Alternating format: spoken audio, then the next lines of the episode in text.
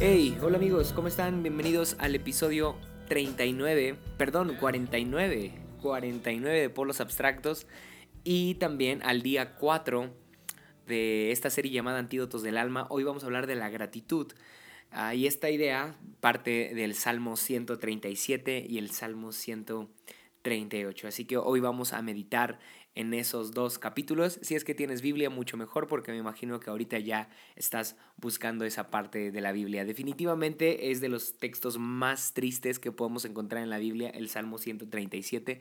No precisamente por cómo lo cuenta, porque por los tecnicismos que usa el texto o por, por palabras que nosotros normalmente no usamos en, en nuestro vocabulario, es que no podemos entender muy bien lo que está sucediendo. Pero ahorita te voy a contar un poco de historia y de cómo estaba el contexto en ese momento cuando es escrito el Salmo Salmo 137, y te darás cuenta que definitivamente tiene mucho que enseñarnos y hay mucho en lo cual meditar dentro de este pasaje.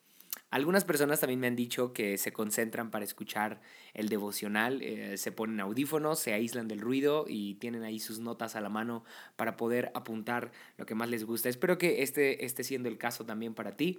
Y si es que no, no te preocupes, si es que andas trabajando o andas muy ocupado, pero aún así quieres atender o quieres recibir algo, mejor dicho, de polos abstractos, espero que sí lo encuentres en este episodio. Sí, así que sin más por el momento te dejo con el día 4, gratitud aquí en Polos Abstractos.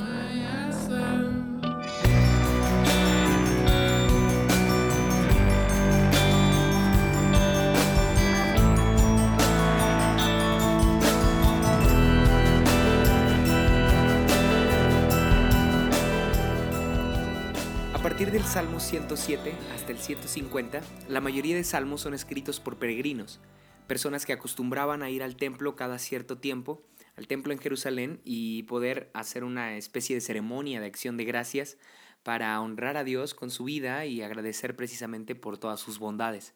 Sin embargo, en el Salmo 137, después de que vemos muchos salmos de gozo, de alegría y de un espíritu de fiesta de los peregrinos por, por celebrar en el templo las maravillas de Dios, nos damos cuenta que en el Salmo 137 la cosa cambia. Sorpresivamente ya no hay tanto gozo, ya no hay tanta alegría en el corazón de los peregrinos, sino más bien hay mucha tristeza y hay mucho luto porque ahora están viviendo como esclavos. Sí, están en Babilonia, han sido esclavizados por los edomitas y ahí están siendo burlados y humillados por la gente que vive en ese lugar. Ah, dice el versículo 1 del Salmo 137, Junto a los ríos de Babilonia nos sentábamos y llorábamos al acordarnos de Sión, ah, o al acordarnos de Jerusalén también podría decir eso, ¿no? Hay una tradición en los judíos y es que se reúnen para ir a orar o para ir a recitar algún salmo o ir a adorar a Dios a las orillas del río. El libro de los Hechos lo confirma cuando Pablo se encuentra a mujeres orando en el río. Bueno, es que los judíos se acostumbraban a hacerlo. Pero en este caso ya no se están reuniendo en el río para orar y para bendecir a Dios, sino más bien se están reuniendo para llorar. Dice eso, junto a los ríos de Babilonia nos sentábamos y llorábamos al acordarnos de Jerusalén. En pocas palabras, al acordarnos de esos tiempos en los cuales íbamos al templo saltando y gritando de alegría porque se venía la fiesta de acción de gracias, se venía la fiesta en la cual con un corazón agradecido nos acercábamos a Dios. Bueno, ahora solamente hay llanto en nuestro corazón y nos sentamos junto a los ríos, pero a llorar. Imagínate la escena, qué triste, ¿no? Qué deprimente imaginar esto. Bueno, por si fuera poco, el versículo 2 se pone más complejo porque dice esto. En los álamos que había en la ciudad colgábamos nuestras arpas. Mm. Y es que el arpa en el contexto judío tiene un significado muy importante y también muy interesante. Dice el Salmo 33 lo siguiente, alégrense justos en Jehová, en los íntegros es hermosa la alabanza. Aclamen a Jehová con arpa. Y justamente este salmo, el Salmo 33, también es escrito por peregrinos.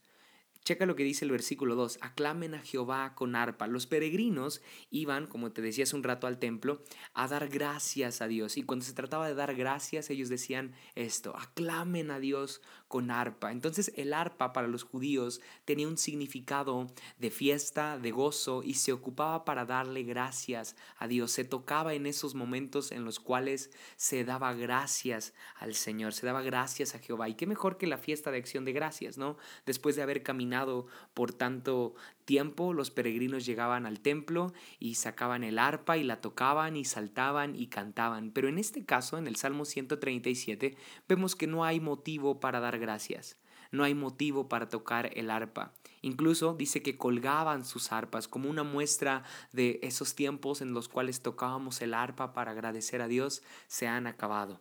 Ahora solamente hay tiempo de llorar junto a los ríos y hay tiempo de colgar nuestras arpas en los árboles, ¿no?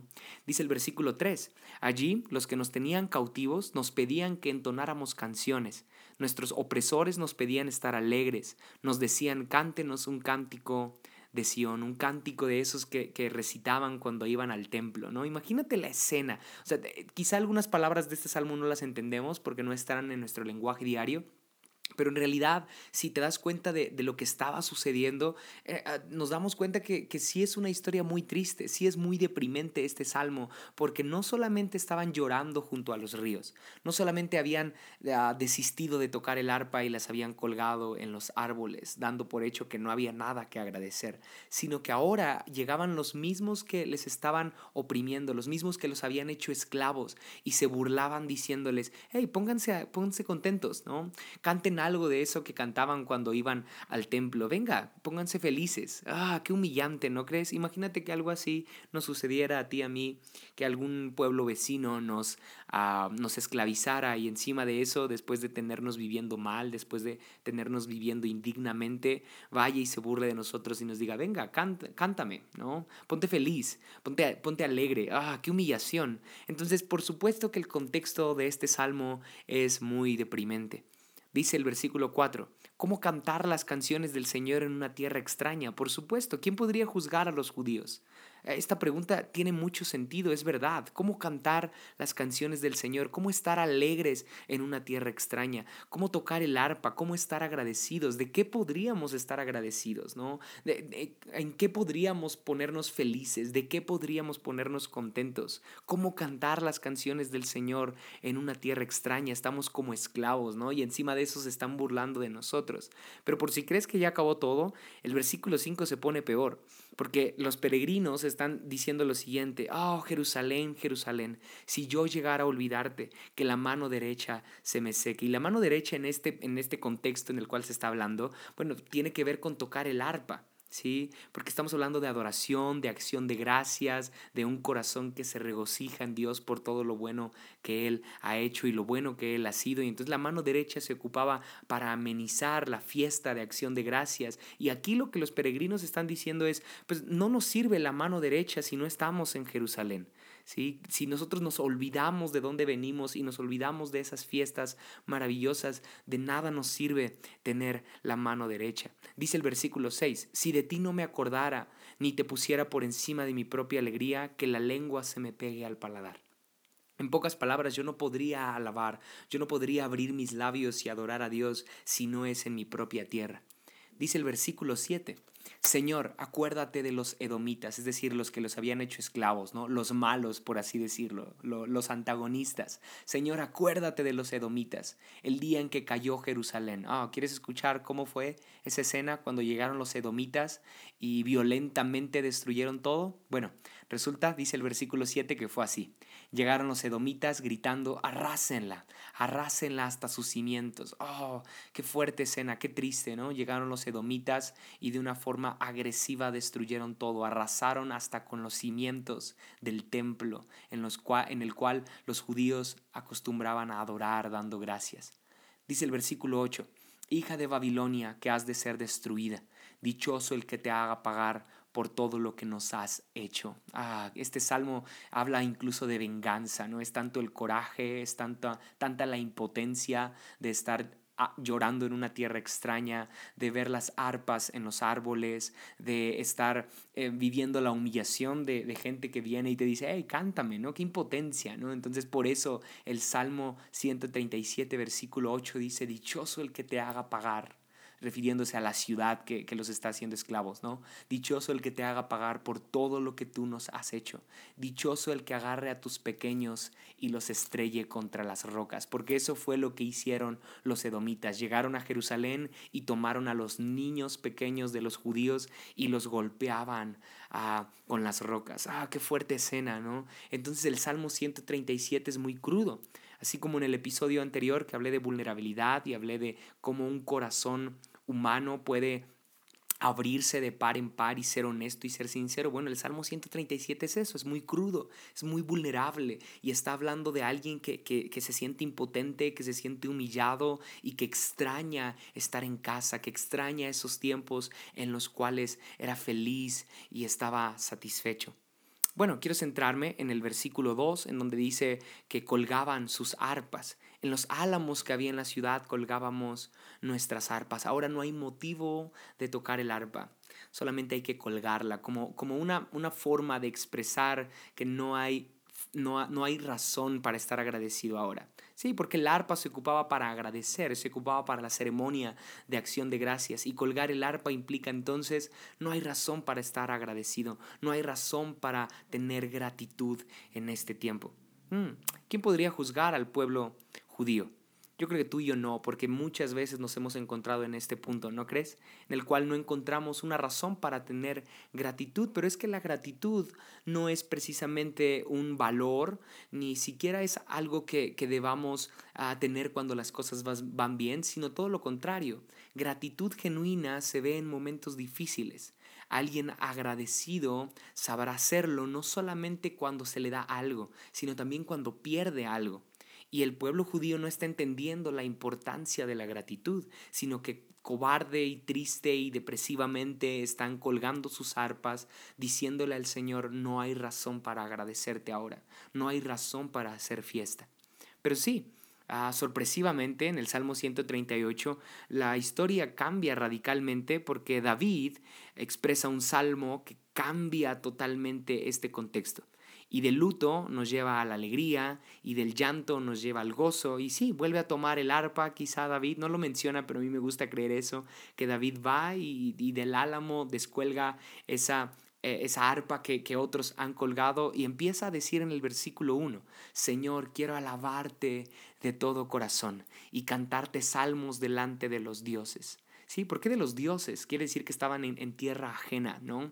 Quiere decir que estaban en un lugar en donde había muchos otros dioses, donde había muchas otras imágenes. Y David está diciendo, yo quiero adorar a Dios delante de dioses ajenos. ¿no? Quiero, quiero inclinarte, dice el versículo 2, inclinarme, perdón, hacia tu santo templo. Inclinarme hacia tu santo templo quiere decir que entonces él de forma simbólica iba a doblar rodilla hacia, eh, hacia el lugar, quizás hacia el norte, ¿no? por así decirlo. No sé hacia dónde estaba, pero iba a inclinarse hacia el santo templo y alabar tu nombre por tu gran amor y fidelidad porque has exaltado tu nombre y tu palabra por sobre todas las cosas. Cuando te llamé me respondiste, me infundiste ánimo y renovaste mis fuerzas. Dice el versículo 4, Oh Señor, todos los reyes de la tierra te, alabarán al escuchar tus palabras, celebrarán con cánticos tus caminos, porque tu gloria, Señor, es grande. El Señor es excelso, pero toma en cuenta a los humildes y mira de lejos a los orgullosos. Aunque pase yo por grandes angustias, tú me darás vida. Contra el furor de mis enemigos extenderás la mano. Definitivamente esto también está siendo escrito en Babilonia, ¿no crees? Tu mano derecha me pondrá a salvo. Dice el versículo 8, el Señor cumplirá en mí su propósito. Tu gran amor, Señor, perdurará, perdura, perdón, para siempre.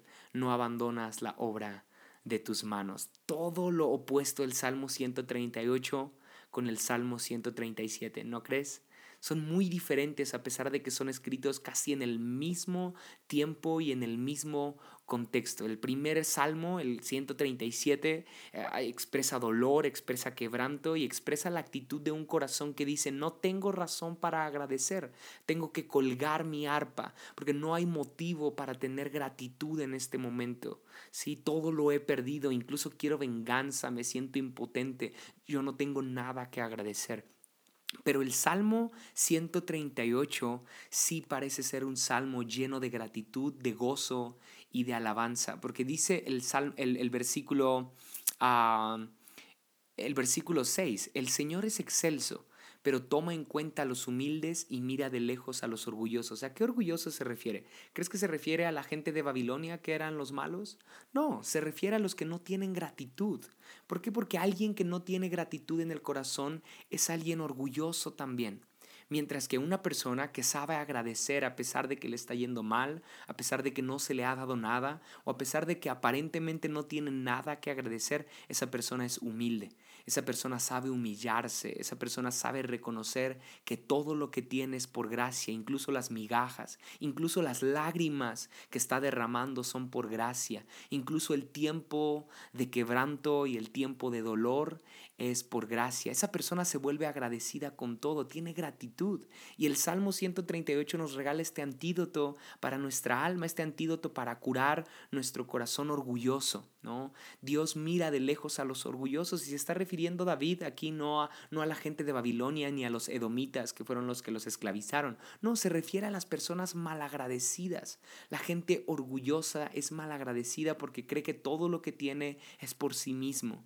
Eh, saca del juego a Dios, ¿no? Saca de su vida a Dios y deja de ser humilde. Mientras que la persona que sabe mantenerse a los pies de Dios y es humilde, todo lo que recibe da gracias por ello. Incluso, incluso aunque no parece ser tan agradable, ¿no? Incluso aunque sea el peor de los problemas, aunque sea la peor de las crisis, aunque sea su peor de los momentos, sabe agradecer.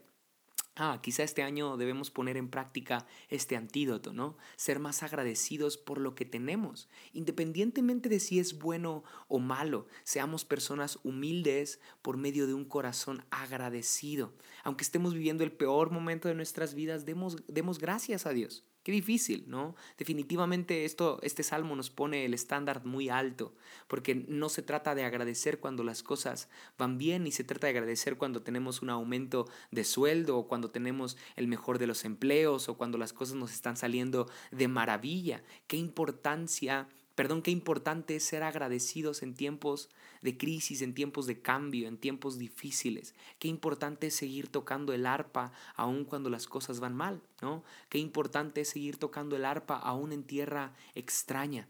Bueno, el Salmo 137 habla de un corazón ingrato, de un corazón que, no tiene gratitud. Pero el Salmo 138 me encanta porque dice el, el versículo 7, aunque pase yo por grandes angustias, tú me darás vida.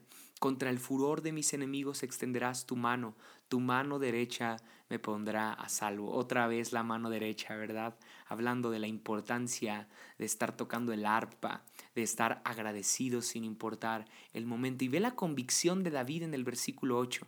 El Señor cumplirá en mí su propósito. Es que alguien agradecido puede estar confiado de que Dios cumplirá su propósito en él. Mira, ¿quieres, ¿quieres tener incertidumbre acerca de tu propósito? Sea alguien mal agradecido. Sí, te doy ese consejo. Si es que quieres tener incertidumbre en cuanto a tu propósito, en cuanto a tu futuro, en cuanto a lo que viene, sí, sea alguien mal agradecido. En esta temporada difícil en la cual hay muchos cambios sociales, es importante tener un corazón agradecido para así poder también tener la confianza de que hay un buen futuro para los que confiamos en Dios, para los que seguimos tocando el arpa, para los que no nos sentamos solamente a llorar junto al río, sino que en realidad tenemos muchos motivos para agradecer aunque las cosas no nos están saliendo tan bien. Nosotros podemos tener la firme confianza de que Dios cumplirá su propósito en nosotros. Tu gran amor, Señor, perdura para siempre, dice el versículo 8, ¿sí? el versículo 8 del Salmo 138, tu gran amor, Señor, perdura para siempre. Ah, podemos estar tan concentrados en el amor de Dios cuando somos agradecidos. Mira, no sé lo que estés pasando. Yo, yo hace un tiempo ah, viví uno, uno, de los peores momentos de mi vida con, con la partida de mi hermano menor y qué difícil poder ser agradecido en momentos así. Qué difícil no colgar el arpa, ¿verdad? Cualquiera de nosotros haríamos lo que, lo que hicieron los peregrinos en el Salmo 137 y tristemente o depresivamente, como lo decía hace un rato, nos sentamos junto al río, lloramos y colgamos nuestra arpa y decimos, ¿qué caso tiene? ¿Cómo cantar las canciones del Señor en una tierra extraña? ¿Cómo estar tocando mi arpa ahora? Bueno, tú puedes elegir ser parte de esas personas, pero yo quiero ser parte de los que recitan mejor el Salmo 138, 8. El Señor cumplirá en mí su propósito. Tu gran amor, Señor, perdura para siempre. No abandones la obra de tus manos. ¿Sí? Esto, es, esto es pura gratitud. Esto es pura gratitud. Alguien que en verdad está concentrado en lo que Dios está haciendo, siempre está agradecido. Pero alguien que está concentrado en lo que está perdiendo, en las crisis, en los cambios, en los problemas, se vuelve alguien malagradecido que deja de tocar su arpa. Te animo a que este año no cuelgues tu arpa. Siempre ten un corazón agradecido, porque de lo contrario, a Dios te mirará de lejos, como dice el versículo 6. y es que nadie quiere, yo creo que, que Dios lo mire de lejos. Quiero terminar hablando del versículo 3 del Salmo 138.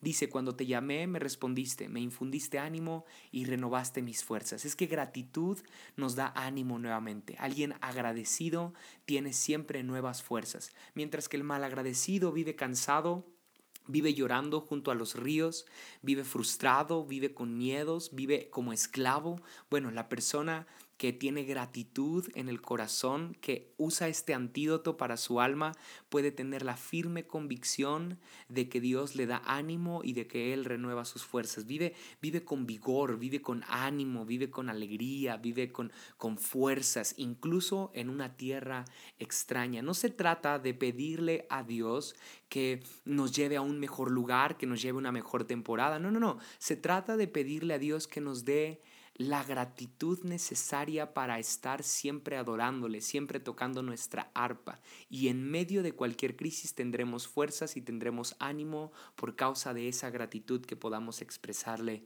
a Dios. Así que sí, para este año te invito a que pongas en práctica la gratitud. Es un buen antídoto para el alma que nos regala el Salmo 137 y el Salmo 138. Espero que te haya gustado este episodio. Nos estaremos escuchando mañana o el día que vayas a escuchar polos abstractos. Así que estés muy bien. Cuídate.